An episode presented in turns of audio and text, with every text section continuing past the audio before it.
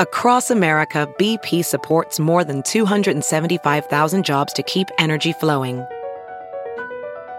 Jobs like updating turbines at one of our Indiana wind farms and producing more oil and gas with fewer operational emissions in the Gulf of Mexico. It's and, not or. See what doing both means for energy nationwide at bp.com slash investing in America.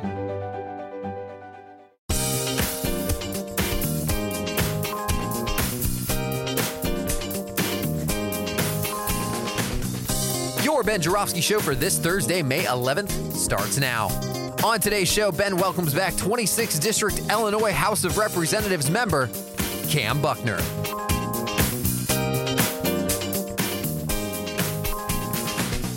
The Ben Joravsky Show brought to you in part by SEIU Healthcare Illinois Indiana, the Chicago Federation of Labor, the Chicago Teachers Union, and Chicago Reader. ChicagoReader.com for everything there is to know in the city of Chicago, where to go, what to do, what to eat, what to drink, and so much more. Ben Joravsky got a new newsletter up this week. If you haven't checked it out, just head over to ChicagoReader.com forward slash Joravsky. That's J O R A V as in victory, S K Y. Hello again, everybody. Ben Joravsky here. We're calling this CNN Horror Show Thursday, and here's why.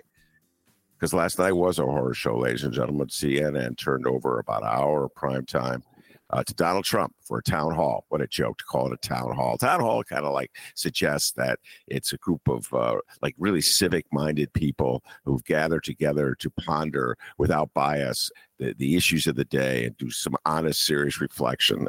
that was like a wrestling. I mean, I was a huge fan of wrestling back in the day. I won't lie. Uh, so I actually appreciate the bravado that goes before it, the the smack, the, the trash talking, the chest thumping, all that kind of thing. But I don't know if it really has a place in in politics, like serious politics. I know it is in politics to a certain degree. There is a certain amount of trash talking, particularly with Donald Trump. He's changed things. He's just changed the whole tone and tenor of politics in this country. I mean, that's a reality that we're confronting right now, particularly uh, on the Republican uh, side side of things. Uh, but to see it just out there in the open, uh, we're struggling with so many problems uh, in, in just in our own city here in Chicago. Every every day on this show, we talk about problems like of crime, asylum seekers, budgets. You know, the, just just trying to deal with all these compelling issues uh, that are such a challenge, and then we just have this comedy show on CNN. And CNN, you know, let's be honest, folks, they're as much as responsible in this as Donald Trump. They're so desperate for ratings that they turned their hour over to Donald Trump. The people in that audience were Republican supporters. Those are Republicans that were in that audience. They was like CNN said, let's just turn it, make a circus where Donald Trump gets to poke uh, Kaitlan Collins and not and mock her and needle her uh, and she will then persist with her questions. That was the moderator. And the crowd will like boo and jeer and cheer Trump and laugh at his jokes. But there's one interesting political takeaway that I must uh, point out. It was a typical Donald Trump performance. He made fun of people, he mocked people, uh, he uh, he bragged about and or dismissed everything. Let's think about what he went through: rape, he, was uh, convicted of sexual assault by a jury in New York. He mocked E. Jean Carroll, uh, the woman uh, who, who, he raped. Uh, insurrection, he said, uh, was no big deal what happened on January 6th. He would let him go. He would, uh, if he could, he had the power. He would let the people who, um, he would pardon them. That's what I'm looking for. vote stealing in Georgia, mocked that, bragged about it, said he did nothing wrong. Stealing the federal documents and hoarding them while the government begged him to give them back. He mocked that, said he did nothing wrong. All his lies, his cruelty, all that stuff, he put it out there in display, open display. But the one issue that he ducked and dodged was on abortion. Kaitlan Collins had to point blank Are you for a federal ban on abortion? And he avoided it. Donald Trump, who brags about being unafraid to answer any question, unafraid to take on any taboo, unafraid to mock people, needle people, be a racist, be an open misogynist, brag about his sexual conquests, even though they're rape. That Donald Trump, the white supremacist, the racist, the rapist, that Donald Trump, when it came to the issue of abortion, he backed away. And apparently, Donald Trump, maybe one of the few people in the Republican Party who took a look at the political consequences of the Dobbs decision, which went down last year, Supreme Court, largely picked by Donald Trump, at least three of the, the justices picked by Donald Trump, eradicated abortion rights across the country and made it a state by state issue. My distinguished uh, guest, Kam Buckner, deals with this all the time down in Springfield, all the time here in Illinois. It's a different political reality in Illinois than it is uh, in, uh, let's say, Florida or Texas, but it's a reality, a political reality here in Illinois. And in the aftermath of Dobbs, we saw a significant switch among independent voters, particularly women. They started going Democrat. And the one takeaway Donald Trump has about the political consequences of Dobbs is that he can't support a national federal ban. He can't openly at this moment, anyway. And it's so bizarre and twisted when I think about it. Because what is he saying about voters in this country? It's like the ultimate insult to voters in many levels. I could be a rapist. I can be a racist. I could be an insurrectionist. I could try to steal an election. I could deny that I lost. I can make up all kinds of lies that undermine our democracy. I could stir up mobs. I could be cruel. I could be vindictive. And I could steal and hoard government documents. Any normal person would be in jail for that. But the one thing I can't do is the one thing my cultists want me to do the most which is to outlaw abortion. What does it say about you, America? I'm as pro choice as they come. Every guest who comes on the show pretty much is pro choice. But it's such a twisted attitude about Americans. Like, this is the one thing? Oh, okay, I'll put up with the rapist, but I can't. I don't know about the abortion rights. Okay, I'll put up with the liar, the white supremacist, the racist, etc., and so forth. But this is the line I can't cross. We're in a weird place in America, ladies and gentlemen.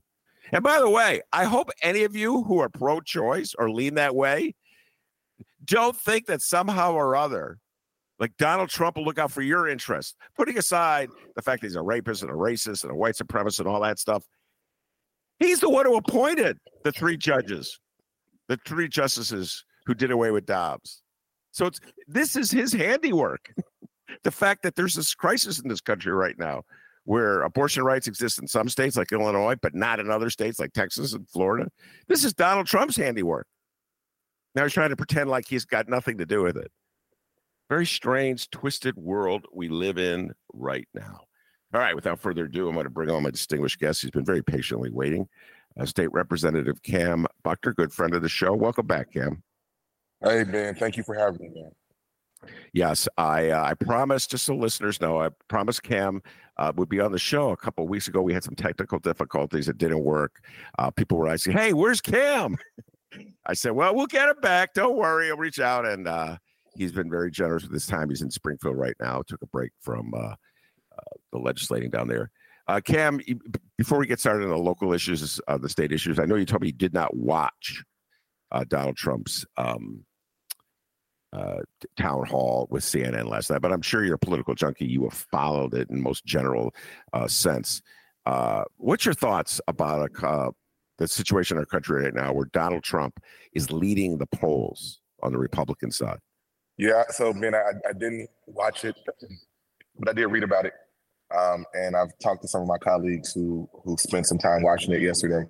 Uh, and uh, first off, when, when I heard it was going to happen, I got you know I got some half information. I didn't realize that it was actually happening on CNN. I was really shocked by them giving him this platform and giving him the space to, to do what what he did. Um, it is extremely troubling to me that uh, we are you know four four you know two three years into the Biden term now uh, having a conversation about another Donald Trump possible presidency um, as if we did not learn our lesson uh, in 2016, right? And so um, I'm really curious to see how the Republican Party settles on who they want to be when they grow up uh, in, in, this space, um, and if he is truly their leader, uh, what that means for their future. But I think it's really disheartening and it's, it's scary. Kam, you uh, have a privilege, uh, and I have that in quotes, that most or many Chicagoans don't. Uh, on a daily basis in Springfield, uh, you're meeting with Republicans. Mm-hmm. So the people who elected Donald Trump, the people who try to reelect Donald Trump, are people that you deal with on a regular basis all the time as a state rep. Uh, it, I mean, there's Republicans elected into the state uh, house. Do you ever have a private conversation uh, with a Republican down there where they say, "Oh my God, I can't believe this lunatic's in charge"? Do you ever have a moment with with a Republican when they re- recognize the obvious that they've turned their party over to a madman? Yeah, so I have been, and, and one one thing I, I try to do um, and try to be very intentional about is making sure that I do have conversations with the other side, um, if, if, for no other reason to, to see kind of where they're coming from, uh, even though I, I, don't agree with them on, on you know ninety percent of things. Um, and so I have had a lot of conversations with Republicans uh, about the former president, uh, about you know him quote unquote hijacking their party. Uh, and and the odd thing, and I've had, I had not thought about it this way until you just asked the question. Um, the, the, odd thing is that the folks who have had you know really practical conversations with me about uh, what Donald Trump did to the GOP, uh, those are folks who are no longer in Springfield, uh, and those are Republicans who felt pushed out by the fringes of their party. Um, I won't say names, but you know, political junkies can figure out who some of those folks are. Uh, and and they felt like their party left them behind, right? And so either they, they left voluntarily here or they they lost uh, in really heated primaries uh, in the last election cycle, uh, and you know it really is it's, it's, it's all a, a, a, symptom of kind of where their party has headed. Uh, but the folks who are staunch uh, Trump Republicans who have defended him in every turn, they're still in Springfield and they're making a lot of noise uh, and they're in state capitals around the country, and we've seen that. Mm, yeah, the takeover is complete. Uh, all right, uh, we're going to switch to uh, local news. I'm going to start by promoting an appearance that uh, Kam will be doing with me uh, and Maya Duke Dukmasova at the Nighthawk, uh, which is a, bar in Rossana Rodriguez's ward. Alderwoman Rodriguez, we're coming to your ward. Uh, 33rd.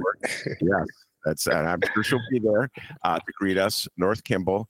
And um, we'll be talking CTA, uh, Chicago Transit Authority, public transportation in the city of Chicago, hugely important issue. Uh, and uh, Kam Buckner is on Mayor elect Brandon Johnson's transition team. Uh, I believe you're the co chair, if I get that correct, uh, uh, dealing with CTA. So you've been, had an opportunity, well, just not only as a mayoral candidate yourself to study the CTA, but also um, in your role as uh, on the transition team. So let's just start with some generals. Uh, Kam, Kam, again, we're having the, a deeper dive conversation on this on June 6th. Urge everybody to check it out. Uh, but in general, what are the challenges that the CTA is facing as we head into the Brandon Johnson era here in the city of Chicago? I think CTA's biggest issues are are uh, obviously reliability, uh, safety, um, effectiveness, right? And and so when we look at the overall system and the inequities and issues that exist there, um, you know, I, I, know that Brandon has talked a lot uh, about trying to kind of right some of those wrongs.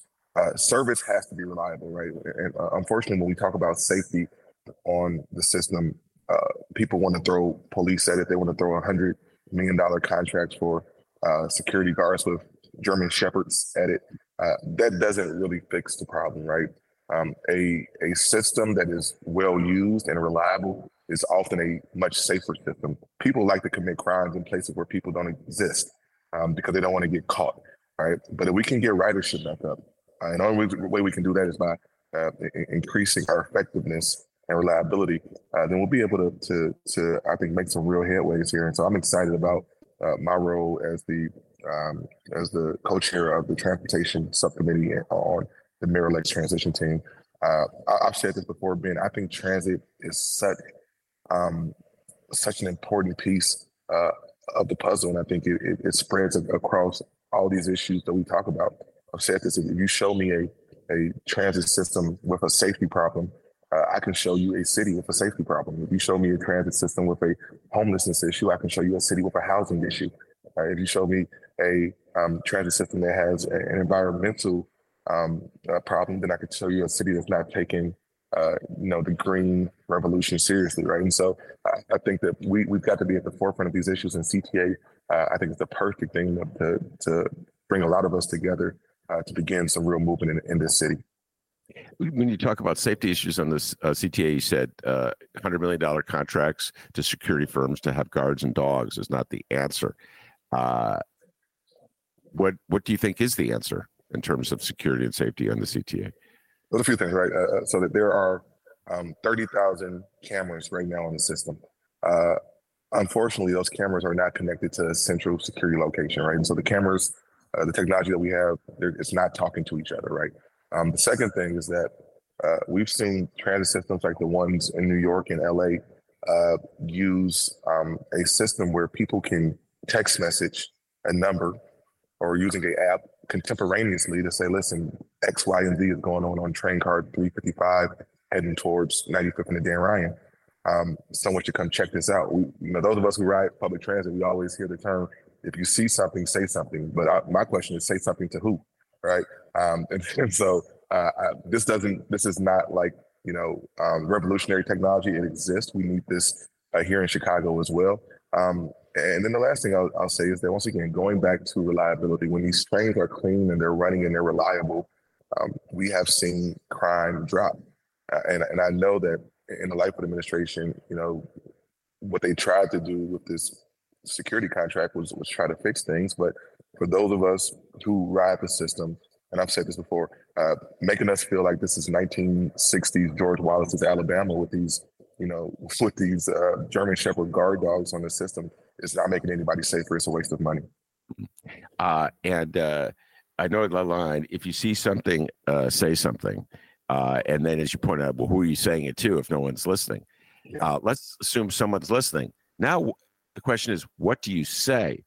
Uh, and I'm thinking now of the tragic um, death that happened, murder that happened on the, the New York subway, which I'm sure you follow. We've been talking a lot about this on the show where there was a man who was having sort of like a mental breakdown uh, on the train, and another passenger choked him to death.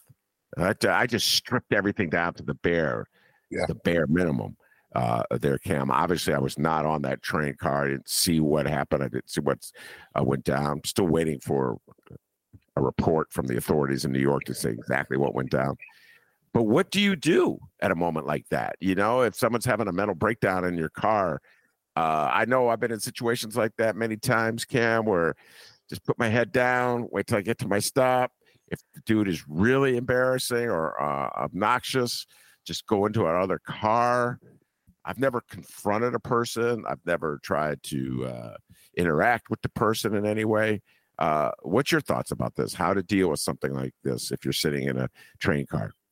Yeah, it's unfortunate what we saw in New York, and I, uh, just like you, Ben, I'm also waiting to, to hear more and learn more about what uh, really occurred. But what we do know is that a, a person lost his life uh, on, on, the on the transit system there, uh, and those of us, once again, who ride CTA regularly, or even those who may ride periodically, um, we've seen uh, issues like that. We've seen people who are, um, you know, having uh, episodes with, with their mental health. folks who um, are going through tough times on uh, on, the train and, the buses in, in Chicago, uh, you know, I, I, think at some point human nature has to kick in. Uh, you know, it, it is. Um, I think it's important that we find ways to look out for each other, just as, as human beings, uh, and and you got to be smart and measured about how you do that. Uh, we've got to have a better apparatus and, and, better infrastructure, I think, available as a as a city, as a state, as a country um, to address these because I don't think any of us can just tell you what the what the the, the proper response to that is because you're in the moment. Um, but you know, we should be prepared um, that as we deal with the mental health crisis in this country, in this city, in this state, um, that we are going to have to have tools at our disposal um, so that things like what happened in New York do not happen. Uh, and uh, the final point about the CTA, of course, is the finances of the CTA uh, and uh, the potential uh, without the feds kicking in for uh, COVID assistance, as they have been doing for the last uh, two years, that the CTA could run out of money. Your thoughts on that? Well, yeah, there is a fiscal cliff looming. and I fully expect at some point um, uh, the CTA through the lens of the RTA, the Regional Transit Authority, is going to come to Springfield asking for some help, uh, asking for some money to kind of soften the blow. Uh, and, you know, I stand at the ready to advocate for uh, that help for the system, but uh, not without um, some commitments from RTA and CTA on what they need to be doing differently. Um, specifically with CTA, uh, you know, and now this is a bit of a, a, a, a tease on some leg- legislation. Uh, I'm working with Senator Ram Villivalam, um, and we're going to drop some legislation in the next few hours here, actually, uh, that will uh, require uh, CTA and RTA to do a number of things. But uh, for one, CTA needs to join the Metra Fair Transit South Cook pilot program um, to reduce transfer costs and to reduce fares along corridors in Chicago to have uh, the most essential workers, which, which is what we learned during the uh, the pandemic. Um, we need to have a real plan for the electrification of our bus fleet from an environmental standpoint. And so, um, once RTA comes to us and asks, you know, is looking for um, these dollars to, like I said, soften the blow, I think the state needs to be prepared to do that. And I'm prepared to talk to Governor Pritzker about that. Uh, but it has to come with some real commitments and some real parameters uh, to change the way we do transit in this state, not just in Chicago, but um, around the state of Illinois. We talked earlier about how isolated uh, the Republicans are uh, in in Springfield. We're going to get into a deeper conversation about that. Rich Miller, shout out Rich Miller's column that he wrote this Sunday in the Sun Times about culture wars in Springfield.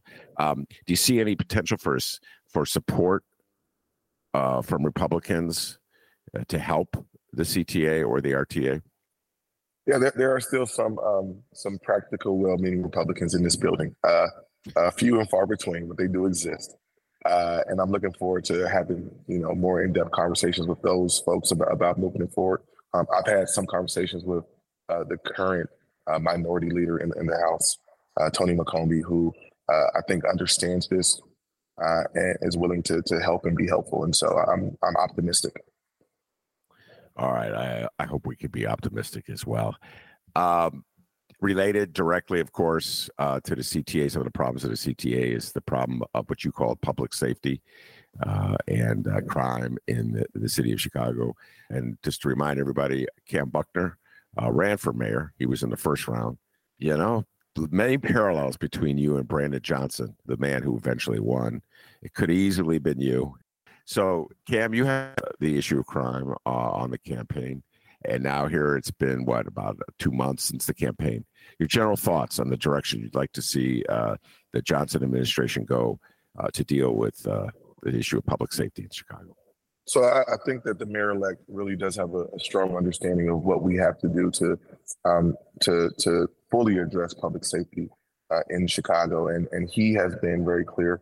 Uh, as I was doing my mayoral running, as I've been in my time uh, in Springfield, that public safety is not uh, a law enforcement centric idea. Public safety is um, is fully funding our schools. Public safety is having mental health treatment available. Public safety is affordable housing, right? Uh, and so being able to do all of those things to be able to, to have the long-term solutions that we want for, from a violence and crime reduction and prevention standpoint, but we obviously have to do something in the immediate, right? Um, the consent decree for CPD cannot be the floor. Uh, I mean, it can't it can't be the it can't be the ceiling. It has to be the floor. Um, you know, and, and so I, have talked to the mayor elect uh, about making sure that uh, in the next police superintendent uh, that we bring in on a full time basis actually understands that uh, that they're in touch and in tune with our communities. That they can have real conversations with the folks on the ground who live in these communities every day. Uh, but we, we've got to have a holistic, all hands on deck approach. Um, Chicago has an opportunity to really get this right, and I think people around the country are watching us uh, to see how we how we meet this moment.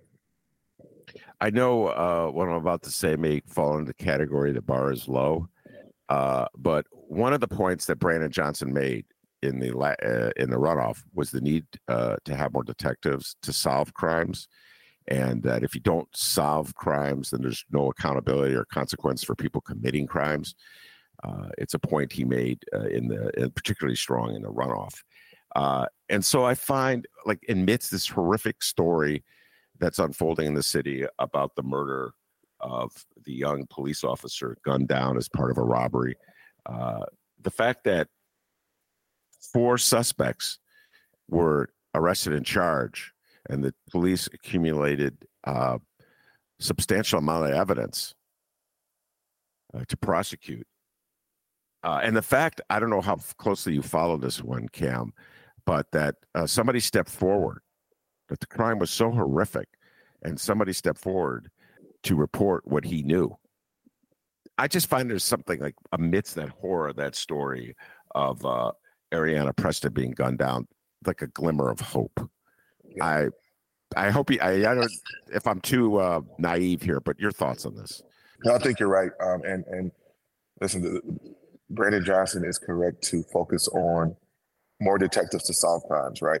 Uh, I, I, think that we have to have real conversations about the fact that, unfortunately, with a clearance rate as low as we have it, uh, there are repeat offenders uh, running around the city who are committing homicides uh, over and over and over again, and and not uh, being brought to justice, right? And uh, unfortunately, I can tell you, Ben, I think that our communities are very often trying to cooperate with the authorities um, but that there's still a, a, a, a, rift there, right? There's a there's a some uh, there's a there's a chink in the armor, right? And and so you know we've got to have conversations about how we move that forward. I've talked a lot about maybe even scrapping the clearance rate uh, because the clearance rate is an opaque number that doesn't really tell you what really has happened. Um, I think we need a straight up uh, a metric that says you know X amount of homicides occurred in this year and X amount of these cases were closed by bringing somebody to justice, right? Um, because the, the clearance rate, even though it sounds like it does that, that's not really what it what it uh, what it measures. Um, we've got way too many unsolved crimes in Chicago, and uh, I think what we saw with Officer Preston's um, uh, unfortunate uh, homicide uh, was with the swiftness that CPD was able to work with the community to, to find uh, the the alleged perpetrators. Um, you know, those are there are families around the, city who want that same type of justice. Uh, I, I presented a bill yesterday that was a, a, bill about giving resources to police departments around the state to um, find ways to actually close cold cases. Um, and I gave the example there's a first one in 1994. Uh, uh, uncle of mine was shot in a drive-by shooting in the Greater Grand Crossing neighborhood, um, coincidentally in a in a in a community in front of a building that is now uh, in the district that I represent. Uh, and uh, that was 1994. Man, I was nine years old. I'll be 38 years old tomorrow, um, and that that murder is still unsolved, right? And so uh, the it's so many Chicagoans who have stories like that. And so when we talk about actually um, bringing folks to justice and closing out crimes that happen, I think that is a, uh, a tremendous step in the right direction for us. And I know the mayor has committed to that as well. That murder is unsolved, but I guarantee you, Kam, somebody knows who did it. That's right. There's somebody in the city of Chicago who knows who did that murder. That's right. And it's the the extraordinary thing for Chicago uh, about what went down uh, with the investigation of our Areanah Preston's murder is that uh, this again this is from today's Sun Times. A 16 year old bragged about it to a friend. The friend went to the police and they set up a sting where the police were listening while the friend uh, and the 16 year old talked, and the 16 year old continued to brag about it. And the culture in Chicago, and this is not just about murders, ladies and gentlemen. I'm going to take it a little further, see where Kam agrees with me in this. I, I think of the city council. When Danny Solis, uh, when was word broke that he was wearing a wire and brought down Ed Burke, what was the response? of the alderman. The alderman didn't say, "Oh, good job, Danny Solis." The alderman said, "Well, that's a snitch. That's a rat." Yeah, yeah. I'm like, how Kam Buckner? Uh-uh. I mean, I love this city, but sometimes I just don't understand this city, Kam. You know what I mean? How can you tell citizens to call the police, get involved? You know, be law abiding, follow the rules. And then your aldermen are like, what a snitch, what a rat and they give Burke the standing ovation when he leaves. Kam, sometimes I'm like, the city of Chicago is its own worst enemy. Your thoughts? Yeah, it, it, it is definitely cognitive dissonance, um, and and we've got to find a better way, I think, to deal with these things. But yeah, you're, you're right. Um, you know, uh, especially those of us in, in the elected space, I think we we definitely got to lead by example. When I when I first got to Springfield, one of my uh, more seasoned colleagues told me, you know, they pointed out all the people I shouldn't be talking to because they they were probably wearing wires. Um, and listen, I'm, I'm, not saying anything that I don't want to be on the wire anyway, so I'm, I'm not worried about it. But um, yeah, there's there's a culture there for sure. That's hilarious. If you're talking to someone that's supposedly wearing a wire, you should like lean into wherever you think the wire. uh, where is it? You think it's under yeah. your armpit or right, right. uh, all right. The other big story um, in the city of Chicago uh, is, are the the growing uh, crisis over asylum seekers, and um, it's such a big story that it made the front page of today's New York Times. How about that? The city of Chicago on the front. Usually, Chicago brags whenever they make the New York Times. I don't know if they're bragging about this. Uh, and uh, the the the lead is like so many other leads and articles I've seen about this, about uh, asylum seekers uh, seeking shelter at police stations. Wow, so twisted and weird, Kam Buckner. This city, with all the vacancy we have, all that vacant space we have in the city of Chicago, you know this as well as anybody, because uh, you you live in the city of Chicago, so you know that we have a lot of room in the city of Chicago. We don't have space. We don't have places uh, for eight thousand asylum seekers who are on the floors of police stations. Uh, your thoughts about how Chicago can uh, deal with this crisis? Yeah, the first thing I want to say again is that we got to remember that uh, asylum is a human right, right? And um, I think we do have a duty as a city to not just be welcoming in word, but be welcoming in deed as well, right? Um, th- that's number one. Uh, number two, you know, we have to be sensitive to the fact that we have communities um, that have also been suffering a humanitarian crisis, right? Um, communities around Chicago, folks who have been here for a long time. Uh, coincidentally, uh, both uh, the Wadsworth Elementary School in Woodlawn, where um, you know the, the, the, first kind of fight around asylum seekers began a few months ago, uh, and uh, South Shore High School, which is um, the most recent place that uh, had a big town hall. Um, they're both in my in my legislative district, and as I talk to folks in the community, they're not xenophobic, they're not anti-immigrant, they're not anti-asylum seeker. Uh, what they want is some commitments from the city to invest in their communities as well.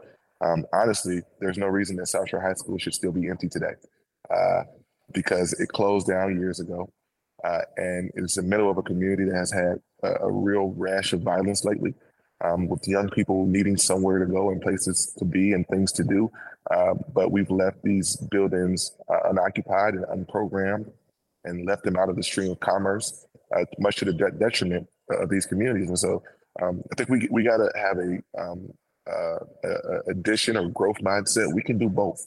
Um, we can find ways to um, protect these asylum seekers, give them asylum, um, and we can also find ways to invest in the communities uh, that have been left behind. There, there is this kind of, uh, you know, I think growing rift uh, between Black and Brown communities about this, and I think it's dangerous. We got to have a real conversation about how to move forward. Um, uh, just a few months ago, when this conversation first began to come to the fore, uh, I was really perturbed by the, I think, the toxicity in the conversation, uh, and so I called a number of my colleagues and I said, we need to stand together and have a conversation about this in public. And so um, I stood in front of the Wadsworth Elementary School with uh, Jeanette Taylor and Byron Sigcho Lopez and Andre Vasquez and Robert Peters. Um, and as Black and Brown electeds, uh, we wanted to, you know, give um, uh, a signal to folks that we were not going to be divided on this issue and we're going to have um, a solutions-based conversation. Uh, the important part to me also then was um, I also stood there with, with my wife, um, who is Cuban Ecuadorian, and our son, who um, obviously is Afro Latino, right? And so, uh, you know, th- these is these are conversations we have to have. There's a way to figure out all this, but you're right. With, with all the the empty housing we have in Chicago, all the blighted properties that we can turn into um, real housing, there's no reason we should have an asylum seeker issue here. There's no reason we should have a homelessness issue here. Uh, we have the ability and the tools to do it. We just need the political will to actually get it done. Well put. Uh, and uh, kudos to you and Jeanette, JT, good friend of the show, uh, and Byron for doing that because uh, I've watched. This is me speaking, uh, not Kam Buckner. I've watched the powers that be in this city create and exacerbate that divide between uh, blacks and Latinos. Folks, I can give you a whole history lesson about the Mayor Daley and the Hispanic Democratic Organization. I don't think this is the right time to do that whole history, but there was unity when Harold Washington was the mayor, and then there was a conscious effort by the powers that be in this city to divide those two communities because it was politically expedient to do so, Kam Buckner, and we are now 30 years later, we're, we're paying the consequences for it. So I'm happy to see uh, that Jeanette Taylor and uh, Byron Sigcho Lopez, yourself, uh, and Robert Peters uh, could get together uh, on that issue. All right. Um, as I mentioned before, uh, you ran for mayor. Uh, you wanted to be mayor. it didn't work out, obviously. so now you're watching Brandon Johnson. are there moments when you go, hmm, how would I handle this if I were the mayor elect? And the one that we've been talking a lot about, we've had a field day with this, is the city council reorganization. Uh, and um, Brandon Johnson um, making certain that his allies were in charge of committees. Uh, so, as Monroe Anderson, who was our guest yesterday, put it, you don't get stabbed in the back or the front for that. Or the matter. front, right? yeah.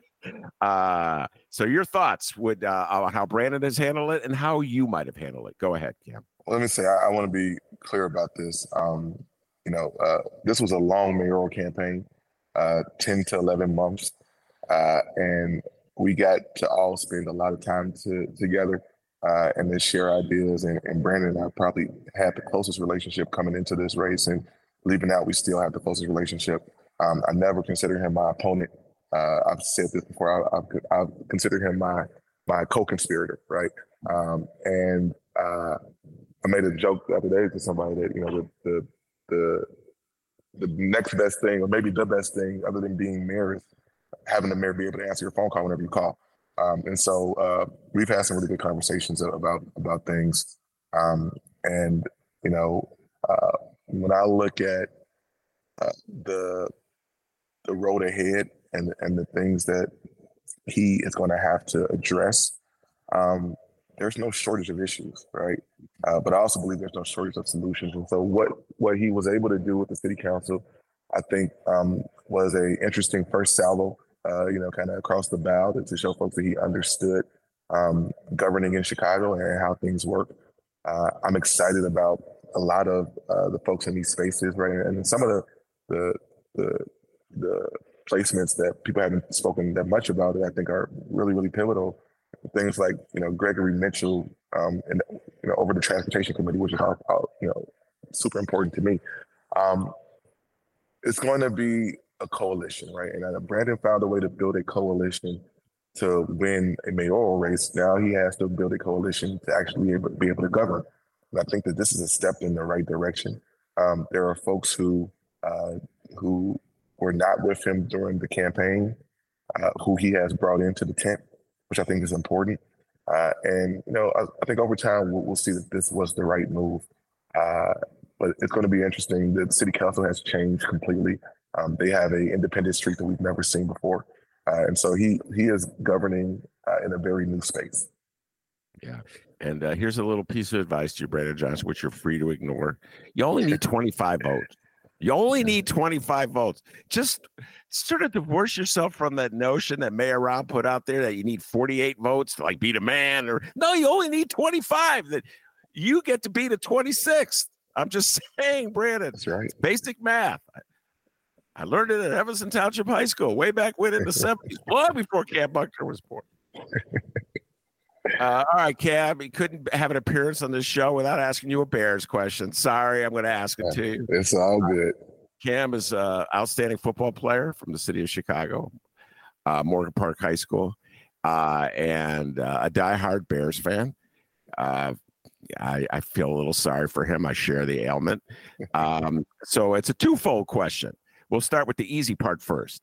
Uh, then we'll get to the harder one. The first part is uh, how you think they did uh, in draft, and the second one will be uh, the future Bears financing of a new stadium, which was an issue that you had to deal with on the campaign trail. I saw you uh, uh confront that question many times. So we'll start. Uh, do you think the Bears, as a Bears fan, are you happy with the, with their draft? They took an offensive lineman. So you know that yeah. to make you feel good. well, listen, that that that means that they understand they've got to protect Justin Fields. Justin Fields is a once in a lifetime quarterback for this franchise, uh, and I think um, we've put him through some toils and some tribulations uh, in his first years here. Uh, but in order for him to kind of reach his full potential, we've got to be able to protect him. And so uh, I'm excited about the Darnell Wright pick. I watched him play um, at, at, Tennessee. He's big, he's fast, um, and I think that he can fit well into this offense and he can protect Justin, uh, which is going to be important. I also think we got some really good defensive linemen um, uh, in, in in the draft, and we've got some real good speed at receiver. Uh, and so I'm extremely happy about what Ryan Poles and his squad did um, in this draft. It's, it is it's probably the first draft Bears draft in a very long time where I didn't walk away feeling disappointed, and so that's a that's a big deal for me. Yeah, disappointed or totally confused. I, right. I, I, that, when they took Mitch Trubisky, that was like, uh, what? Yeah, yeah. what? uh, what? Wait, huh? Uh, I still haven't got over that. That was six years ago. Yeah, but I still have not got over that. Uh, all right, future of Bears Stadium. Uh, yeah. Lots of action on many different fronts in Arlington Heights, uh, in Springfield. Not so much in Chicago that we could see. Uh, your thoughts? Are the Bears definitely going to Arlington Heights? In your opinion, is there a chance that Chicago will retain them? Your thoughts about where things stand? Yeah, it uh, you know, Ben, I think it, it ain't over until Virginia McCaskey sings, right? Um, and, and I, I, don't think that it's over yet. I think that there's going to be um, hopefully a reset of the conversation with uh, the mayor elect, and um, he and I haven't had this conversation yet. But I, you know, he's a diehard Bears fan, and um, he wants them to stay in Chicago, as, as most of us do. Um, I'm doing my part here in Springfield to remind folks that um, public financing should not be an option that's on the table, whether it's um, you know, uh, you know, straight subsidy money that goes to them, uh, or a property tax break that other folks wouldn't get. Listen, um, I, I am extremely disappointed and disheartened in the the situation that the NFL has created, where cities uh, are having to pay for these huge mega stadiums um, for these billionaire families who own these sports franchises, uh, and that being the only way that teams think that they can be financially successful in the new in this era of the NFL. Uh, I think it's irresponsible to the NFL fans um, and to the people who are taxpayers in these cities, right? And so, um, that being what it is, uh, Chicago and Illinois are not in a position to subsidize the Bears' move. Um, and we're still paying money on the first Soldier Field renovation, uh, which uh, was problematic, but it was pushed through, obviously. Um, we still have to be able to deal with that. And I don't, um, I've been very clear. I'm, I'm not the Bears' favorite person right now because I've been very clear that they won't be coming down to Springfield, uh, you know, pushing us to give them money and, and have, you know, me and some of my colleagues be quiet about it. Uh, the other thing I'll say is this, Ben, and I, and I I want to make sure I get this out in public because um, it's something that's bothered me for a long time. I think the Bears have been a bad neighbor in Chicago. I think they have not um, really uh, contributed to the fabric of this city. They use our name, uh, Chicago. Uh, they they live in public housing, uh, Soldier Field, right? Uh, and um, they've not really contributed. We've got football programs in the Chicago Public League that don't have helmets uh, and and the Bears have not stepped up and and, and been a partner. Uh, and so, not only am I asking the mayor elect to you know do what he can to keep them here, uh, but have them commit to being a better partner for the city of Chicago. Uh, I've talked about finding a way to ask the Bears to move their practice facility to the city. Um, we're seeing a lot of sports franchises do that. The the, the, the Bulls did that. The, the Bulls moved to, to the West Loop, right, uh, to the West Side.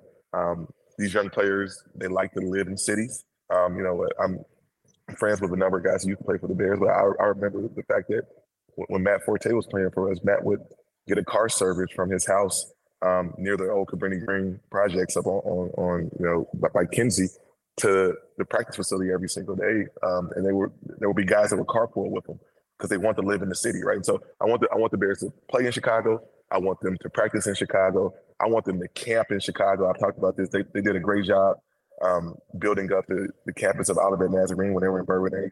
How about Chicago State University? We got a lot of space over there on 95th Street. Um, I want to see a real commitment from the McCaskey family and the Chicago Bears to Chicago. They owe it to us.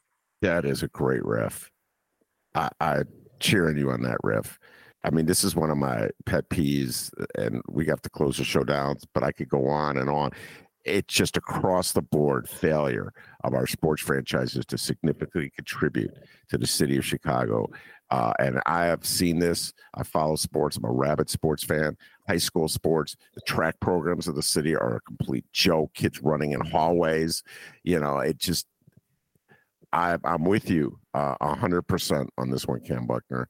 And uh, yeah, uh, in the Bears, you're right. When you said that thing about the helmets is so true. Like kids sharing helmets on a football yeah. field, ridiculous. Don't have a football program if you don't have enough money for helmets. You just yeah. don't have it. It's too unsafe. It's yeah. it's it's crazy. Uh, yeah, I'm I'm with you 100 percent on that one, Kam. We'll see. You know, it's a very it's Arlington Heights is coming face to face with the reality of what it means to subsidize uh, through property taxes a football field. And I'm not certain they want that reality. The Bears are doing everything. They're going to de- demolish the Arlington Heights racetrack so they can lower the value of the land they bought. So the assessment is, guys are playing all kinds of cards. Uh. But I think folks in Arlington Heights are starting, hmm, do we want to spend all this money? Is it worth it? And uh, yeah. Now, if I watch the Bears promise Arlington Heights to finance their football teams and all the high schools, I will be so disgusted. It yeah. may be enough to make me root for no. I, I would, I'm say the Packers, but no, I, I don't. I thought that was coming. I thought Rodgers is gone. Maybe you can do that now. All right, Kam, I'll let you get back to the floor. Thank you very much for taking time to talk to me. It's always a pleasure talking to you. Thanks, Ben. I appreciate it. Have a great one. All right, that's Kam Buckner, State Representative Kam Buckner. I also want to thank producer Chris for doing an outstanding job. And I think Kam will agree when I say, producer Chris, give yourself a raise, take it out of petty cash. Peace and love, everybody. And remember, you can download previous Ben Joravsky shows, Benny J bonus interviews, and so much more at chicagoreader.com. Follow the Ben Joravsky Show on Instagram at Benny J Show and all over the internet on your favorite streaming and podcasting platforms.